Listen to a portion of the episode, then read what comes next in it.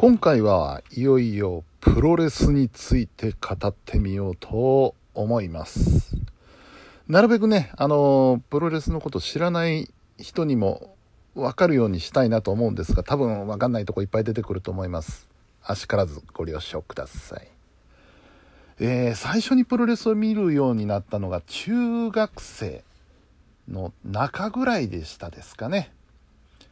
えー、中学に上がるとですね、えー、にわかに友達連中の間で、えー、プロレスが流行りだしましてですね、えー、よくプロレスごっことかやってましてで僕もそれに巻き込まれたりしたんですけど何分当時プロレスのことは何にも知りませんのでねどういう動きをしていいか全く分からずといったような状態でした。そもそもねプロレスはまああのテレビでやってましたんで見てたんですけども正直それまではあんまり好きじゃなかったんですよね。というのはその当時のプロレスのイメージというのがですねまあ大男がねあのー、バーンとぶつかり合ってバーンと倒れてですぐ息が上がっちゃってフラフラになってねで動き止まっちゃってねあのー、早く動けよっていうあのイライラが募るスポーツだなというイメージがあったんですよ。それでま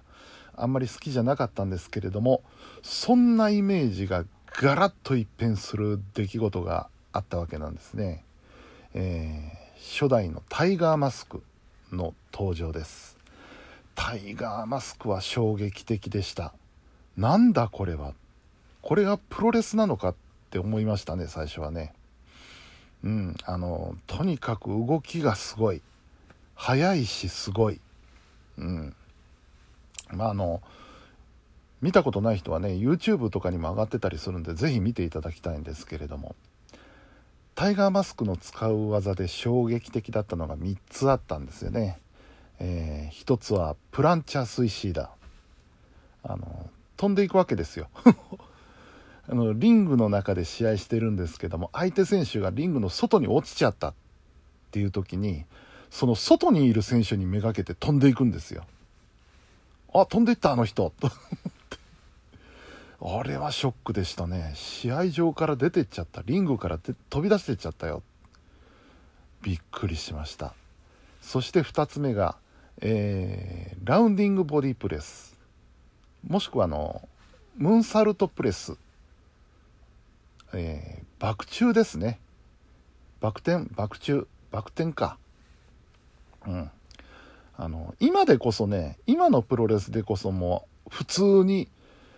たくさんの選手が使う技になってますけどこれも当時はびっくりしましたね。後ろ向きに飛んでいったぞあの人っていう。ものすごいかっこいい技でしたね。見栄え的にもね、えー、爆中ですからなんだって。そして3つ目が何といっても、えー、ジャーマンスープレックスホールド。これはですねまああの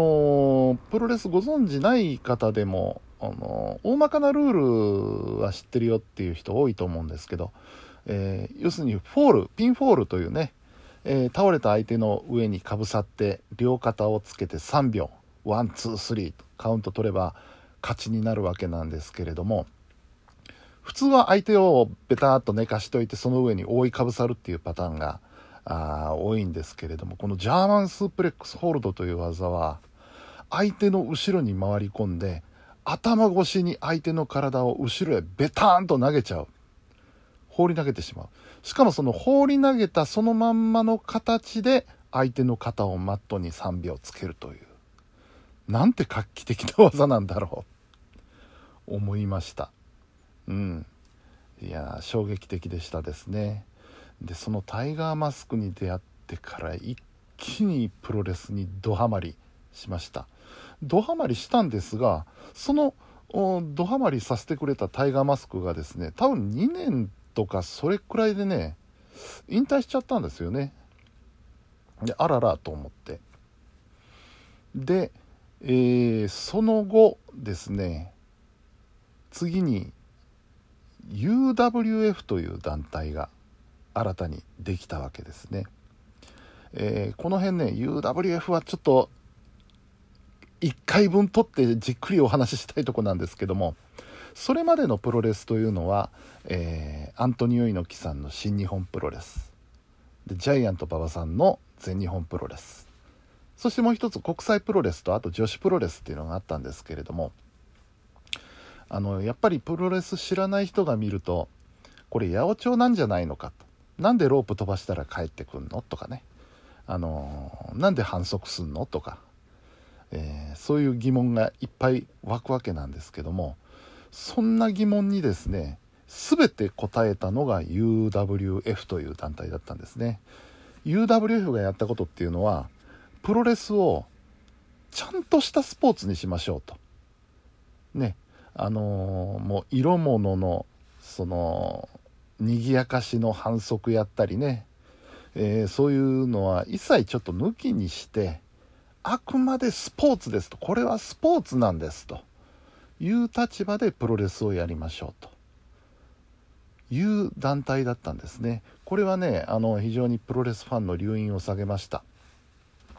それまでねあのプロレスファンでない人からね「お前あんなの見てんの八百長じゃん」って言ってねバカにされたりすることも多かったわけなんですよ。ですけども UWF が出てできてからはねじゃあ UWF を見てみろ。胸張って言えるようになったんですよ。そういう革命的な、えー、団体 UWF というのが登場しまして、えー、ドハマりしましたですね。で同じ時期同じ時期にですね、えー、今度は FMW という団体ができます。これはあの、有名な大仁田敦さん。国会議員にもなられました。大仁田敦さんが作った団体なんですね。でこの FMW は UWF と無関係ではなくてですね大仁田さんという選手は最初全日本プロレスでデビューしたんですけど一回怪我で引退したんですよね。でしばらくブランクがあったんですが、えー、その後復帰しまして、えー、グラン浜田さんとかと試合をこうしたりしてたわけなんですけども、えー、そんな中でですねえ、UWF が誕生したっていうことで UWF に挑戦状を持って行ったんですね大仁田さんが。大阪の大会でした。これ僕もこの日行ってました。あの現場は見てないですけどね。大仁田さんが大阪の UWF の大会に出向きまして、え、挑戦状を持ってきたぞと。でこの時に UWF の社長のジンさんという人が応対したんですが、えー、プロレス界で、えー、歴史に残る名言を言うわけですね。大仁田さんチケット持ってますか？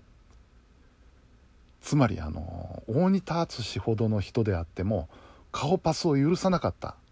ですね。で大仁田さんはその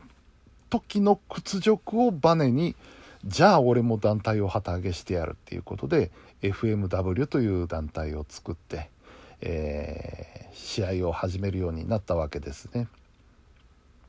でこの FMW という団体が非常にはちゃめちゃな団体でしてですねあのいろんな格闘技の選手呼んできてリングに上げちゃったり、えー、それこそボクシングとかキックボクシング、えー、空手柔道テコンドーいろんな選手来ましたね、えー、サンボとかね、えー、そして、えー、後に FMW を有名にする有刺鉄線電流爆破デスマッチいうのを行うわけです。まあ言ってみればあの UWF がスポーツ化するためにそぎ落としていったものを逆に